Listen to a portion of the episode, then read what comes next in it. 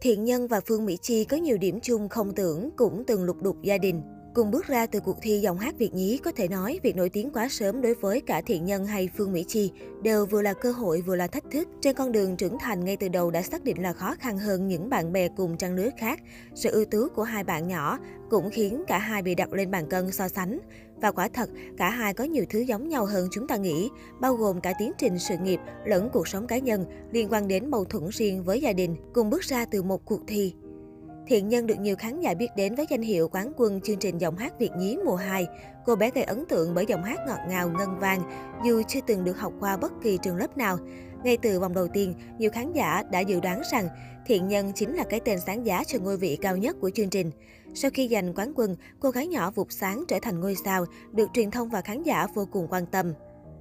Cũng giống với Thiện Nhân, Phương Mỹ Chi cũng bước ra từ chương trình giọng hát Việt nhí. Dù không giành được ngôi vị quán quân của cuộc thi, nhưng Phương Mỹ Chi đang là một trong số những sao nhí đắt sơ bậc nhất thời điểm hiện tại, cùng được nghệ sĩ gạo cội nâng đỡ. Có một thực tế là cho dù đạt thành tích cao trong cuộc thi lớn, thế nhưng ở độ tuổi của cả Phương Mỹ Chi lẫn Thiện Nhân lúc bấy giờ hoàn toàn không thể tồn tại trong giới giải trí suốt nhiều năm như vậy.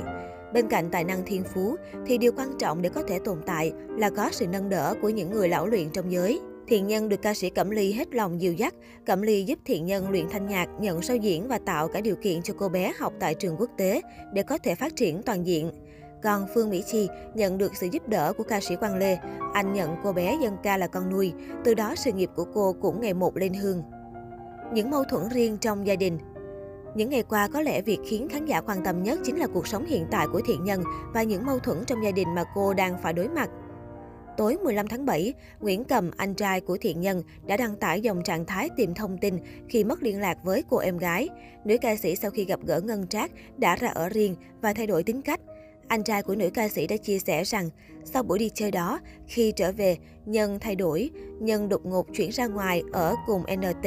Gia đình lúc đó hoang mang, không hiểu chuyện gì xảy ra. Mọi người ra sức ngăn cản nhưng Nhân không nghe. Thông tin này của Thiện Nhân khiến các khán giả không khỏi bàng hoàng, bởi cô từ trước đến nay nổi tiếng ngoan ngoãn, biết vâng lời và học hành chăm chỉ. Sau đó Thiện Nhân phải lên tiếng giải bày hết những bức xúc của bản thân với gia đình mà cô đã phải gánh chịu suốt nhiều năm qua. Nữ ca sĩ cho biết, Suốt 8 năm qua, tôi phải thuê nhà cho anh chị. Anh không đi làm, chỉ đi làm lèo tèo 1 đến 2 tháng cũng nghỉ. Tôi không muốn phải để mọi người trong gia đình chịu khổ, thà một mình chịu. Đến thời điểm bây giờ tôi cảm thấy rất tổn thương và đau lòng. Tiền tôi làm ra chỉ được giữ lại trong 1 đến 2 năm gần đây.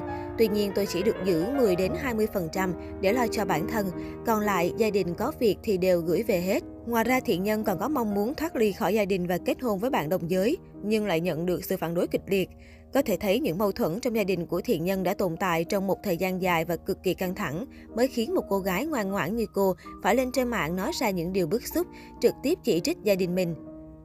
Giống với thiện nhân, Phương Mỹ Chi cũng từng có những lục đục với gia đình. Cô Úc Phương Quế Như, người đã dạy cho Phương Mỹ Chi những nốt nhạc đầu tiên tố cháu gái không quan tâm tới mình. Cụ thể, sau khi kết thúc chương trình giọng hát Việt nhí, gia đình Phương Mỹ Chi đã hứa sẽ chu cấp cho cô Úc 2 triệu đồng mỗi tháng.